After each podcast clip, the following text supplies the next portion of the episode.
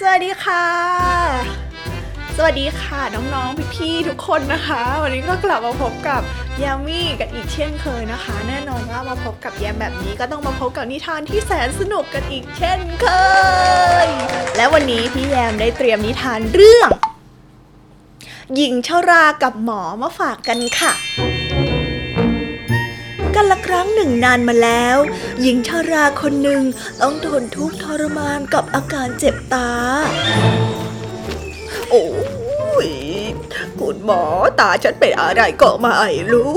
ช่วยฉันดูหน่อยเถอะตาฉันน่ะมันเจ็บมากเลยละแล้วมันก็มองไม่ค่อยจะเห็น นางจึงได้เรียกหมอให้มารักษานาง และบอกว่าหากเขาสามารถรักษานางให้หายได้ นางจะจ่ายค่าจ้างให้เขาอย่างงามแต่ถ้าหากว่าเขาไม่สามารถรักษาตาของนางให้หายได้ นางจะไม่จ่ายอะไรเลยให้กับหมอผู้นั้น คุณหมอได้เริ่มรักษาและมาเยี่ยมหญิงชราทุกๆวัน เมื่อเขาได้ทาขี้ผึ้งรอบๆตาของหญิงชรา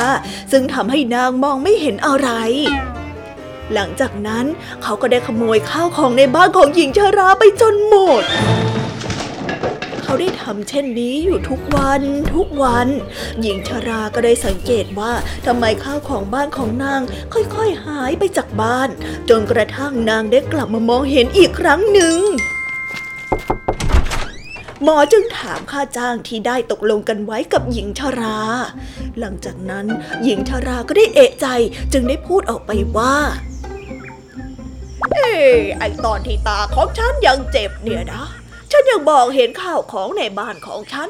ว่ามันมีข่าวของอยู่มากมาย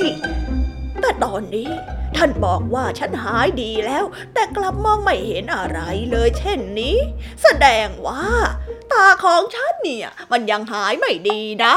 ดูสิ เมื่อก่อนเนี่ยฉันเห็นว่าโอ่งทองคำของฉันมันตั้งอยู่ตรงนี้ ตอนนี้ฉันก็ไม่เห็นมัน ดูสิ